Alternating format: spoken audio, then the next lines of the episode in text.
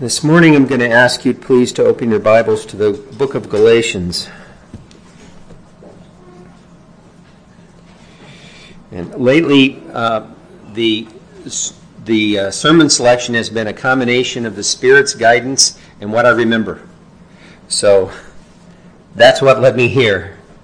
And uh, it's appropriate that it did so because it's about the Spirit's guidance. It's about walking in the Spirit.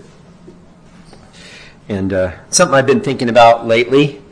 Uh, how do you walk in the Spirit when certain, when you're not the same as you are used to being? You know, how do you? It changes things for you. It proposes new challenges. So it's always good to think about trusting the Lord in new ways and what that might mean for me.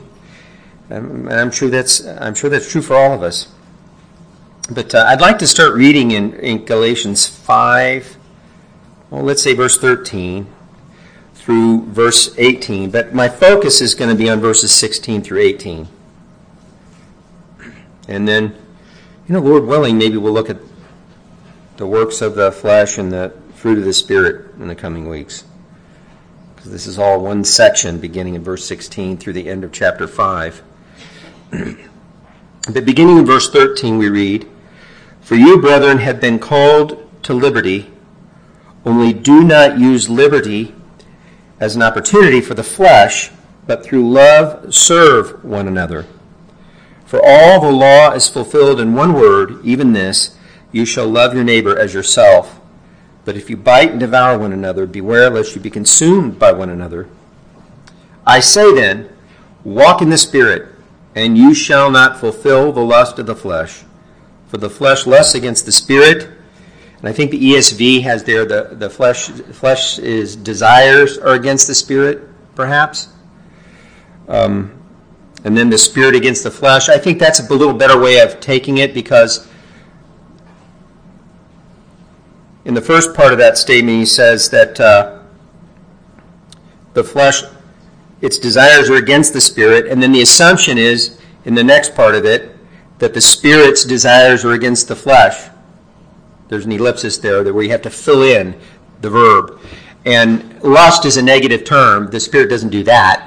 Right?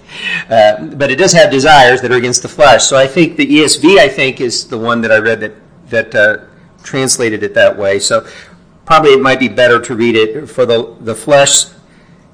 Uh, the flesh's desires, or the flesh sets its desires against the spirit, or the, the flesh's desires are against the spirit and the uh, spirits are against the flesh.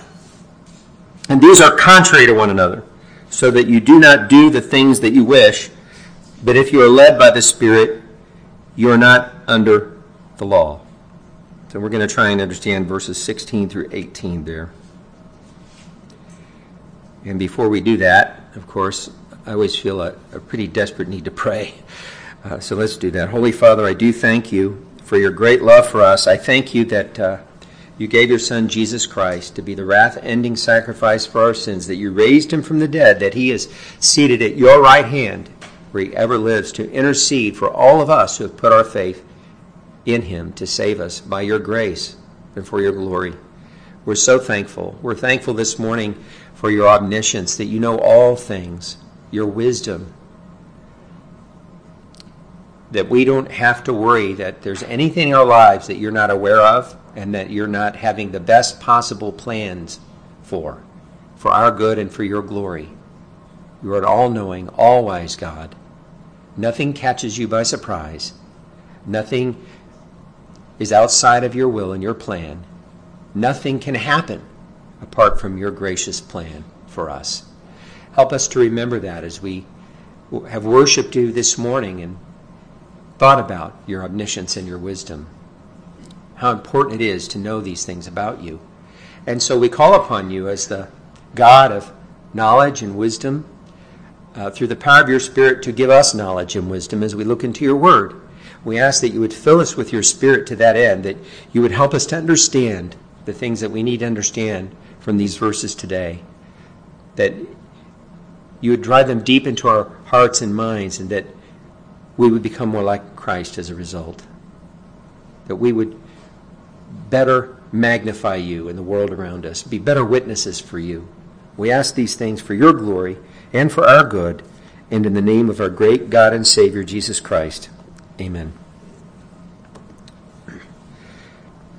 Here's a, a Christian named Marius Victorinus who was converted, converted to Christ in about the year 355 AD. And he wrote this The whole essence of the gospel is to think according to the Spirit to live according to the Spirit, to believe according to the Spirit, to have nothing of the flesh in one's mind and acts and life. That means having no hope in the flesh. And uh, I think he may be right in saying that, fact, he is right in saying that we, we must have no hope in the flesh. And we should certainly have as a goal to have nothing of the flesh in our minds or acts or lives, as he puts it. But I can't help but think that he was not being altogether realistic there. Um, after all, uh, he made it sound as though the gospel rids us of any and all influence of the flesh. But that isn't what Paul teaches in this passage that we just read. He says the opposite, as a matter of fact. Um, he pictures a continual battle in our lives with the flesh. Um, he assumes that in this life we'll always have the flesh present with us and that we will have to battle it constantly, even though we are constantly offered victory through the gospel. For it's through faith in the gospel of Jesus Christ that we have been given the Holy Spirit and are therefore never alone in the battle, right? We have aid always. And this is why I think Paul says what he says in verse 16 when he says, I say then, walk in the Spirit, and you shall not fulfill the lust of the flesh. Now, here Paul is actually giving both a command and a promise. The command in the first half of the verse is where Paul says, walk in the Spirit. That is a command. It's, in other words, he's not making a suggestion. You know, it'd be really good if you learned to walk in the Spirit. It would be better for you. No, he's commanding believers to walk in the Spirit. It's something we must do. It's what God demands that we do. But not only does he issue this as a command, but he makes use of a present tense verb or present tense command and he, he often does that to stress something that you must continually do. Uh, a command given in this present tense is, is something that is pictured as an ongoing thing that you must constantly do, continually do. So the command is something like this You must be constantly walking in the Holy Spirit. This is the way you must live your life, you might say. Walking in the Spirit. That should be your habit. What you strive to do every single day. And of course, when he speaks of walking in the Spirit, he's just making use of a very familiar biblical metaphor for living one's life. You can see this in the Old Testament Psalms and so forth, uh, that there are two paths. There's a path of the wicked and the path of the righteous, and the righteous person walks the righteous path and the wicked person walks the wicked path and so forth. And, and it's just a metaphor for living your life. And we use it the same way. Uh, we derive it from the Bible when we talk about a person's Christian walk. We mean his or her Christian life, right? And that's the way he's using the word here. It's simply another way of saying that we should live our lives in the power of the Spirit or in submission to the Spirit. That's what it means to walk in the Spirit that rather than submitting to the flesh, the lust of the flesh, we're submitting to the Spirit, encountering those things, rather than, right, living uh, our lives in such a way that we let the flesh overpower us. we walk in the power of the Spirit in order to conquer the lust of the flesh. That's the concept here in this verse. We have to remember that earlier in the epistle, Paul had already reminded the Galatians of the crucial role of the Spirit in their lives. Uh, for example, he reminded them that they had received the Spirit through faith and not by works. And so that's going to help shape how we understand what it means to walk in the Spirit. It's going to be a faith, not works walk, right? He said, for example, in Galatians 3, verses 3 through 6, Are you so foolish? Having begun in the Spirit, are you now being made perfect by the flesh? Have you suffered so many things in vain, if, it, if indeed it was in vain? Therefore, he who supplies the Spirit to you and works miracles among you, does he do it by the works of the law or by the hearing of faith? Just as Abraham believed God and it was accounted to him for righteousness.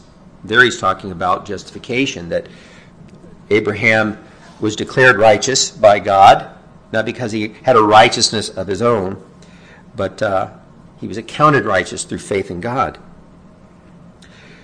Notice there, uh, if uh, we're to walk in the Spirit, what is, what is Paul assuming based on what he said previously? Walking in the Spirit means trusting in the Holy Spirit and not in ourselves, in our own efforts. We're never going to be successful battling the flesh if we're trusting the flesh. We've got to be trusting the Holy Spirit. He says uh, later on in Galatians 3, verses 13 and 14, that Christ has redeemed us from the curse of the law, having become a curse for us.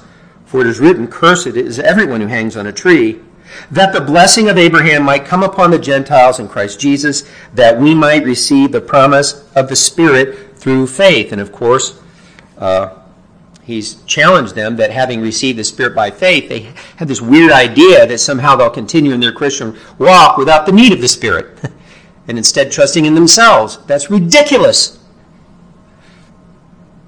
We can't be saved apart from the work of the Spirit, and we can't be sanctified apart from the work of the Spirit.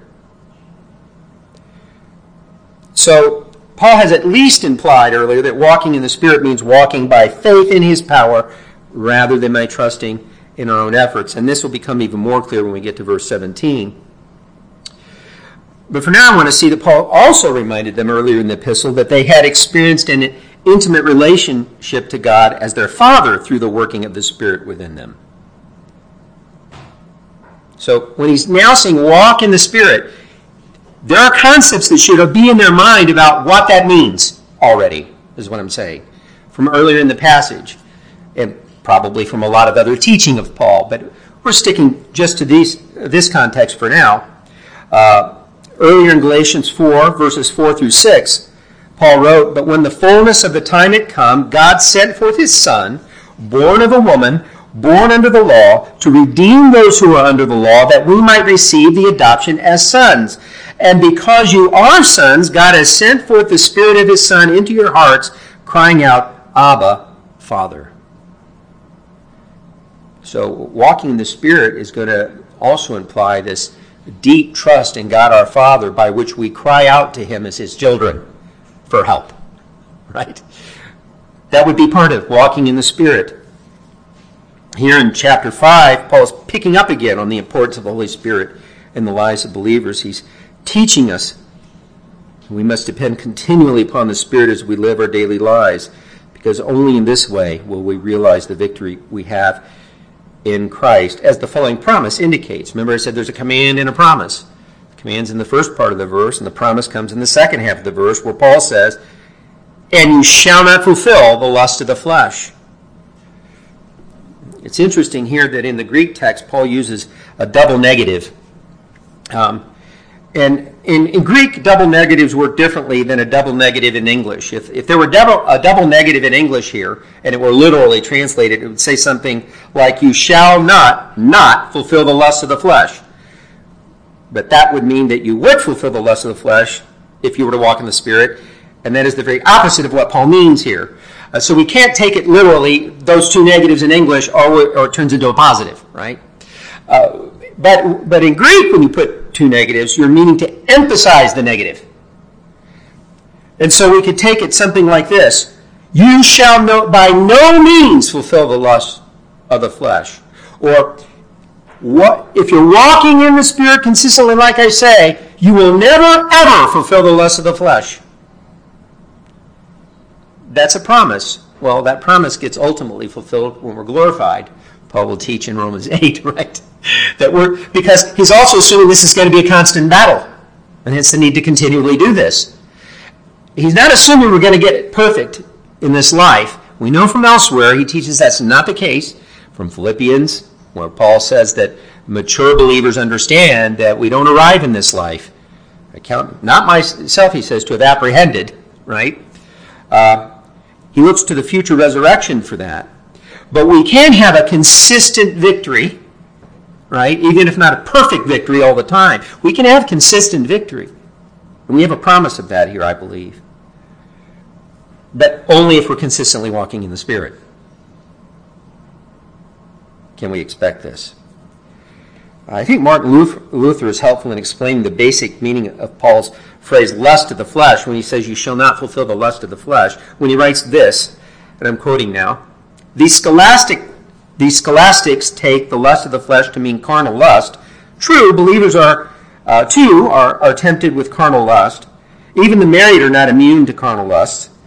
Men set little of value upon that which they have and covet what they do not have. As the poet says, the things most forbidden we always desire, and things most denied we seek to acquire. I do not deny, Luther says, that the lust of the flesh includes carnal lust, but it takes in more. It takes in all the corrupt desires with which believers are more or less infected, as pride, hatred, covetousness, impatience. In other words, we shouldn't restrict this, this to the lust you associate maybe with sexual immorality, because in our language, that's when we think of lust, that's often what we mean, right? He's talking about desires of the flesh, wicked desires of the flesh that, however they manifest themselves. And of course, pride would be a good thing to mention there, as Luther did, because as I've said many times, that's past. That's a root sin. That's at the bottom of every other sin you're ever going to commit, right? But what a promise then is held out to us a promise of victory over the sinful desires of the flesh, even over things like pride covetousness. That's if we're obeying the command to walk in the Spirit. If we think for a second, for example, that we can overcome pride just by trying hard or to be humble, we are going to fail. We're going to only overcome pride by walking in the Spirit, and that means, as we've seen, trusting the Spirit's power to enable us to overcome pride, crying out to our Heavenly Father, Abba, Father, fill me with your Spirit and the ability to overcome pride in my life. Only as we're doing that and seeking to rely on the power of the Spirit will we ever overcome something like pride.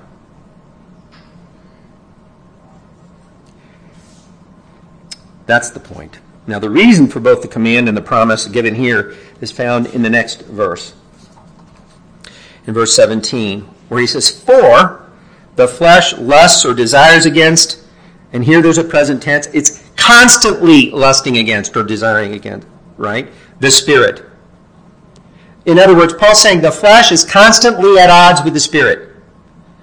Why am I giving this command with this promise? I'm giving this command with this promise because you are living in a situation in which the flesh is constantly going against the spirit and the spirit against the flesh. He says, and these are contrary to one another, so that you do not do the things that you wish. So here Paul describes a conflict in which every Christian is engaged. He said, I want you to be continually walking in the Spirit. Why? Because you're in a continual battle that requires you to continually walk in the Spirit. And that battle is characterized by the, by the flesh going against the Spirit and the Spirit going against the flesh. That's the battle that we're in.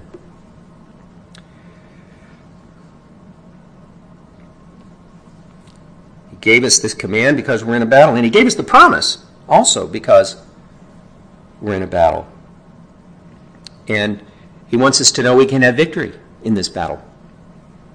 Oh, perfect victory comes when we're glorified in the resurrection. But that doesn't mean we can't have victory. That means we that doesn't mean we can have no victory. It doesn't mean we can't have consistent victory, even if we can expect to falter here and there, right? Paul believes that we can. Or else why give such a promise and a command? But exactly what is the flesh that Paul speaks of here?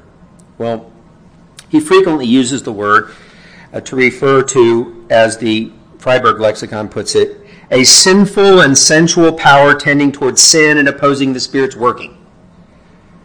Uh, in Romans, Paul might call it indwelling sin. it's that still remains in us, right? That there's it's not gone completely. In this sense, it refers to the natural bent towards sinning that remains in us even after our conversion. It's a remnant of the old natural man, and it is opposed to the work of the Spirit in our hearts and lives. Indeed, our flesh leads us to depend upon ourselves rather than upon the Spirit for the strength we need to live rightly for Christ. It even tricks us that way. That's what was happening to the Galatians. They'd been tricked by their prideful flesh into thinking that having begun in the Spirit, somehow they could go on trusting in the flesh. And Paul's saying that's crazy. You can't do that, right? That's my, of course, uh, way of putting it. He didn't say it was crazy, he just said they were foolish, which is probably a much stronger word.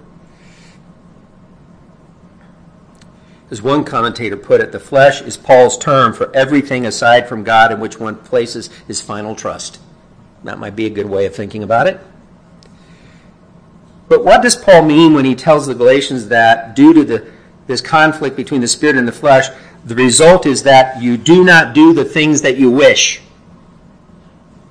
He says, there's this conflict, and as a result, you do not do the things that you wish. Does he mean by that that we do not do the good things that we desire under the Spirit's leading because of the flesh? Or does he mean that we do not do the sinful things we desire to do in the flesh because of the Spirit within us? Those are two different things. And either could be true in this context, and I would argue that both are true. That, that Paul most likely means both things because of what he's just said leading up to that comment. Uh, I think E.D. Burton may have gotten it right when he wrote that it refers to, quote, both flesh and spirit, in the sense that the flesh opposes the spirit, that men may not do what they will in accordance with the mind of the spirit, and the spirit opposes the flesh, that they may not do what they will after the flesh. Does the man choose evil? The spirit opposes him. Does he choose good? The flesh hinders him we're constantly in the state of when our flesh wants to do something, we don't do what we want if we're trusting the Spirit. When the Spirit wants us to do something, when we want to do what the Spirit leads us to do, the flesh is trying to make us not want to do that, right? So we're constantly in this battle. What Paul is indicating here, I think, is he understands what we're like. He's writing as somebody who's been there, right? He understands the difficulty of temptation within us, and the conflict we always feel. He's being very clear and upfront about it. And he says this is going to be your continual experience. This, this is going to be your life.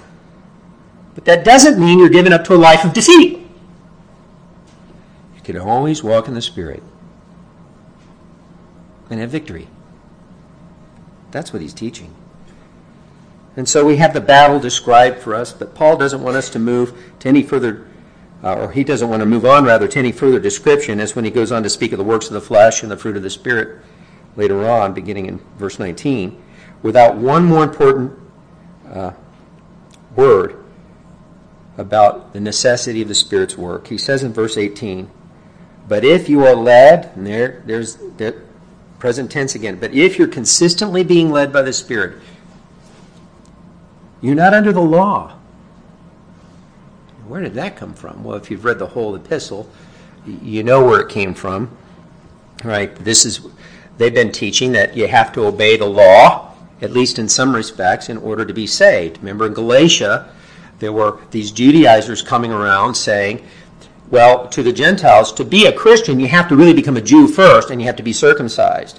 What Paul is teaching is that is placing a work, right, it's placing something in addition to faith, trusting in Christ, that you must do to be saved. And he said, if you do that, you undermine the whole gospel. And you make it salvation by works. Because Paul says you can't put even just one work, even a good work, as the thing you must do in addition to faith to be saved, or you've eradicated faith. And so, and if once you say you have to obey one part of the law to be saved, you're really opening yourself to have to obey it all anyway, nobody can do that. And part of the argument he makes in, in Galatians is that the law has been a tutor in order to, right, show us our need for Christ, show us that we cannot be righteous in ourselves. So it's important. He's bringing this up for a reason. It's a part of the overall theme of the epistle. It's part of a problem that they've been facing there. But again, he uses that present tense verb. And I think here he's just to, giving us another way of describing our walking in the Spirit when he said we're being led by the Spirit. If we're constantly being led by the Spirit, that's another way of saying we're constantly walking in the Spirit, because that's what it means to walk in the Spirit, to submit to the Spirit, right? To be led by the Spirit instead of the flesh. And so I think we can also see that Paul is emphasizing both God's sovereign role and our own responsibility here. The Spirit must lead us, but we must submit. Both of those things have to be true. The Spirit must lead us, but we must allow ourselves to be led. We must not resist the Spirit, which is what our flesh, that indwelling sin in us, wants us to do, right? We must not do that. William Hendriksen is helpful here when he cites B.B. Warfield in his commentary. He, he writes this Warfield has said very aptly it is the Holy Spirit's part to keep us in the path and to bring us at length to the goal. But it is we who tread every step of the way, our limbs that grow weary with the labor, our hearts that faint, our courage that fails, our faith that revives our sinking strength, our hope that instills new courage into our souls as we, t- as we toil, he says, over the steep ascent. And what Hendriksen goes on to say, being led by the Holy Spirit to be fully effective implies that one allows himself to be led. As to the interrelation of these two factors, the believer's self activity and God's, the Holy Spirit's leading, Paul's own spirit inspired statement cannot be improved upon. And then he cites Philippians 2 12 and 13, which says, With fear and trembling continue to work out your own salvation, for it is God who is working in you both to will and to work for his good pleasure. In other words, God is sovereignly working in us what we are working out. But we cannot work out our salvation unless he's working it in us. There's this complete dependence upon him and his sovereign grace and the work of his Spirit. So being led by the Spirit is not a situation in which we let go and let God, as some people have put it in the past. On the contrary, being led by the Spirit involves our humble submission to Him constantly. It involves our, our actively submitting to Him. It involves a choice every day. And this is true of all Christians. As Paul later taught the Roman believers in Romans 8, in verses 5 through 9, he wrote, For those who live according to the flesh set their minds on the things of the flesh but those who live according to the Spirit, the things of the Spirit. For to be carnally minded is death, but to be spiritually minded is life and peace. Because the carnal mind is enmity or hatred against God. For it is not subject to the law of God, nor indeed can be. So then, those who are in the flesh cannot please God. But you are not in the flesh, but in the Spirit, if indeed the Spirit of God dwells in you. Now, if anyone does not have the Spirit of Christ, he is not his. And then further on, Paul says in verse 14, For as many as are led by the Spirit of God, these are the sons of God. And what's he saying there? He's saying a true believer, and this kind of fits in with what we talked about last week when we talked about it was assurance of salvation we talked about last week.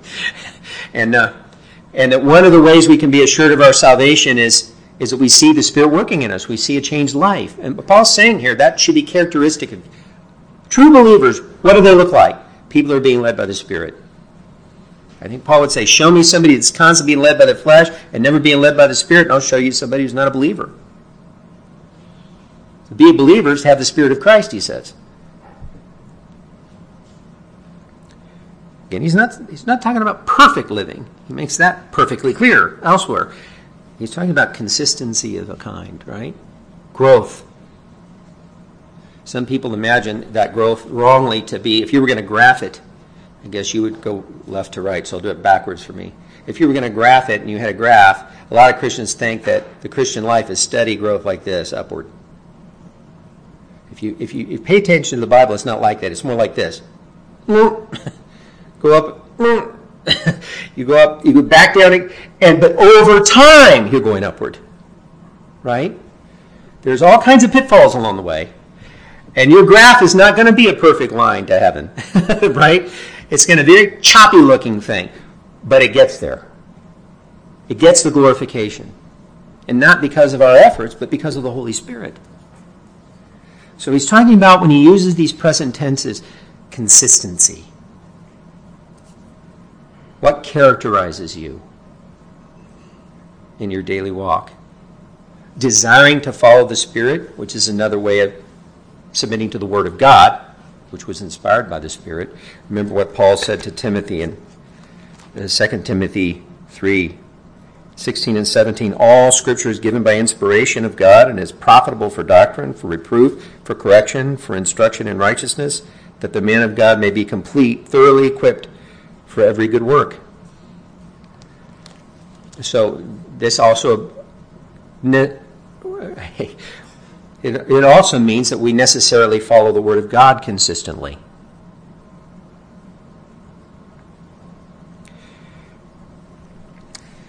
Paul adds here in Galatians 5:18 that those of us who are continually being led by the Spirit are not under the law, and have already hinted at some of what that means.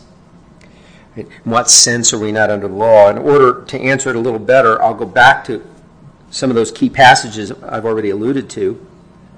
For example, Paul had already connected the idea of seeking justification by works of the law with trusting in works of the flesh. So when he's using the language of law and flesh here, he's using language he's already used in a very particular way. He says in Galatians 3 2 and 3, This I only want to learn from you. Did you receive the Spirit by the works of the law or by the hearing of faith?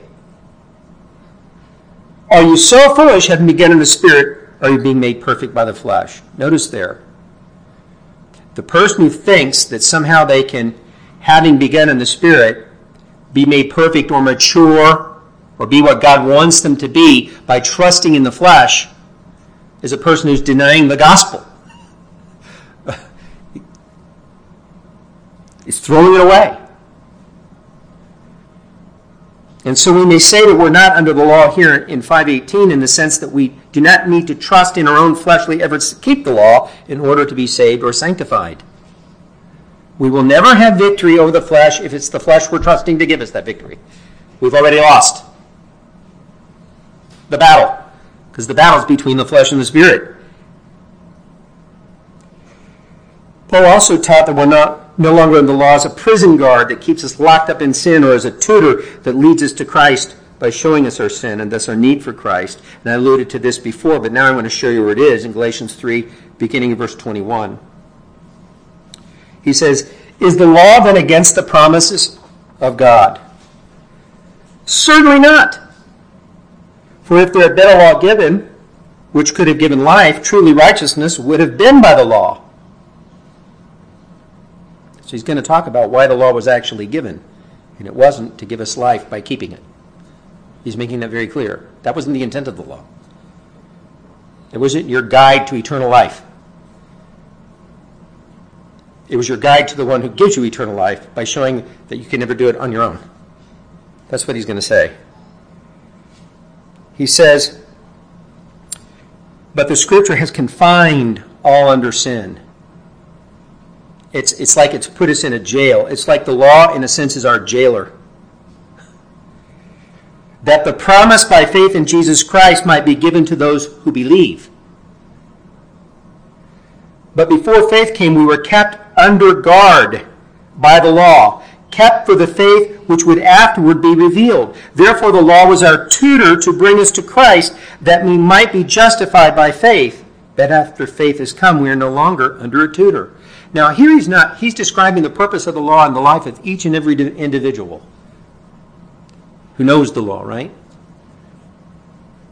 The law shows us that we're sinners trapped in sin. We're bound by it. And in that way, the law becomes almost like a prison guard, right? But the law is also like a teacher because in showing us that we're trapped in sin and incapable of overcoming that, it shows us that we must look outside ourselves for the answer, and that is to Christ. It's to show us how sinful we are, to show us our need for Christ, that the law is there. That's why it was given, and that's what its function is in the life of every person, right, who has been condemned by it.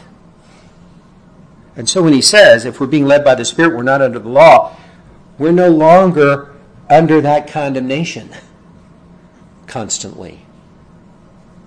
We're no longer feeling trapped by sin with the law, constantly pointing it out and reminding us that there's no hope, right? Because unless it's in God. And once we found that hope in God and trusted in Him, the law takes on a whole different meaning to us. It doesn't scare us anymore. And it doesn't teach us what it once taught us in the same way. We've come to faith in Christ now. The law is a very good thing. It has a very good purpose, and that purpose wasn't as your guidebook to eternal life. It was as your teacher to lead you to the one who can give you eternal life. To point out your need for that one, Christ, so that you can see it clearly. I think there are other ways that Paul has indicated that we're not under the law uh, previously. But for now, I think I'll just end on that point. Um, we definitely, we did see earlier in our reading in verses 13 and 14, for you, brethren, have been called to liberty, only do not use liberty as an opportunity for the flesh, but through love serve one another. And then he says, for all the law is fulfilled in one word, even this you shall love your neighbor as yourself. What does that mean then? Paul says, actually, those of us who have come to faith in Christ and who are not under the law in the way we once were, we're the ones actually keeping it.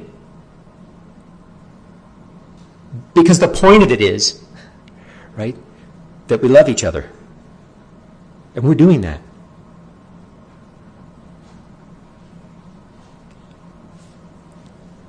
So we do end up keeping the law in a sense, although he's made it clear that like circumcision is no longer required. So there are these civil and ceremonial aspects of the law that are gone, like circumcision.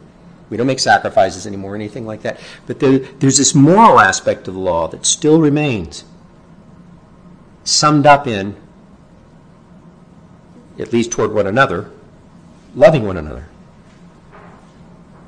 And so the purpose of the law, in that sense, is fulfilled in us and lived out by us. Through victory in this battle, which can only be won by the Spirit's enabling power.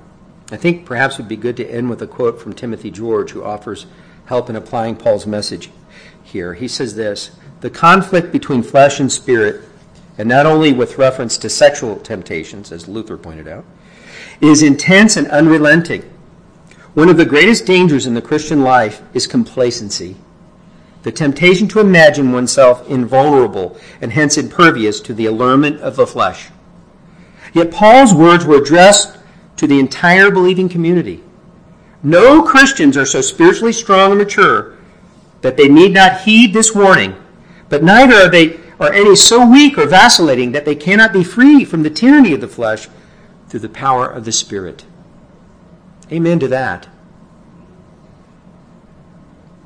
No matter how mature you may be in your faith, you are not beyond this battle with the flesh. And if you imagine yourself to be mature and think you are beyond this battle with the flesh, you've only proven that you're not yet mature. Because mature people think the way Paul just said. Or if you're somebody who thinks, well, I can never have victory, I, I just, I have these besetting sins and I just can't have victory. I, yes, you can. You have a promise that you can. It may not be perfect victory. You, your graph may have little divots in it there. But victory is attainable. You may have periods of victory when you fall back in, and periods of victory and you fall back into sin. But those periods of victory have proven something to you. Victory can be had.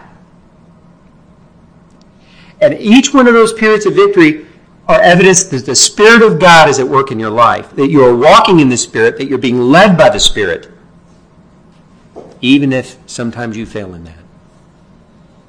Because no one can have any victory at all apart from the Spirit. If you're having victory at all, it's evidence that the Spirit's at work in your life.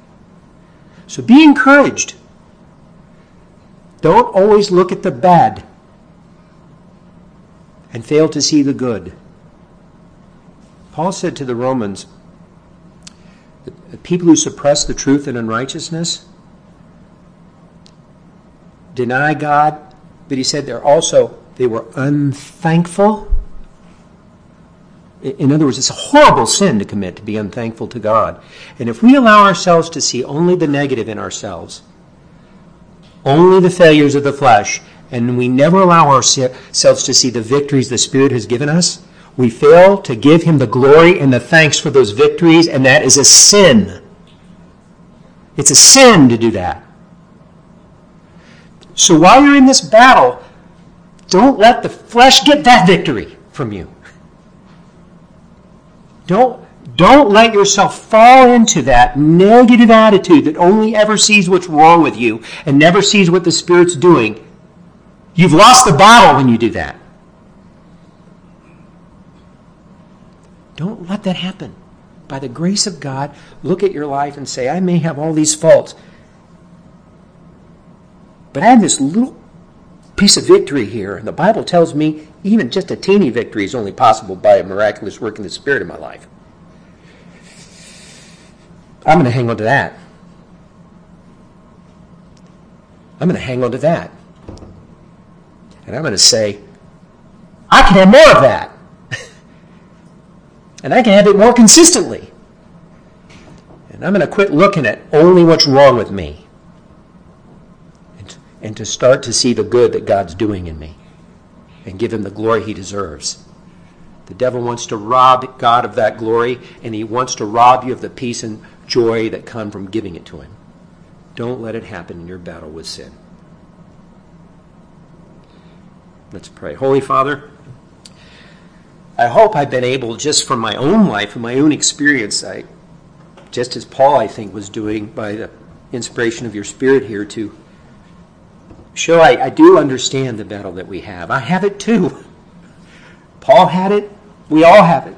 The only person that's ever had perfect victory in this battle is Jesus Christ, our Lord and Savior. He was tempted in every way as we are, yet without sin. And he's the only one who can help us overcome sin because he's the only one who's ever done it. He's the only one who knows what it's like to experience every single temptation all the way through and not give in. And he's the only hope we have of victory, the same kind of victory in our lives. Help us, I pray, Lord, to cling to Christ, to walk in the Spirit, to submit to the Spirit as we find his will in your word not trusting in our own efforts, but in the power of your Spirit to give us victory and peace. Holy Father, for anyone here who's struggled with some besetting sin, I pray that today would be the day that he or she would say, I'm going to quit dwelling on the sin and start looking for those victories, however momentary and fleeting they may have seemed to me. And I'm going to praise God for those victories. And I'm going to be allow myself to be filled with confidence that I can have more of those victories. Looking away from myself and trusting in Him, looking to Him and seeing what He's done in His power and trusting Him for more of that. I pray that today would be a day of greater victory for them, for each one of us. For anyone who has not yet come to know Christ as his or her Savior, it's my prayer that today he or she would say, in one way or another, I've always trusted myself, and it ain't working. I'm a sinner. And every time I think about living righteously, I'm just condemned by the Word of God. And I want to be free from that. I want to trust in Christ alone to save me from my sins. I want to leave off trusting in the flesh and have that first great victory that you promised through faith in Christ the victory of repentance and salvation and forgiveness through Jesus Christ alone by grace alone, through faith alone. Lord, if anyone trusts in you in this way, I pray that he or she would just go to another Christian in this room, because we're all here capable of helping them, and ask for help in their Christian walk. We ask all these things for your glory, as always, and for our good, and in the name of our great God and Savior, Jesus Christ. Amen. I thank you once again for your kind attentions.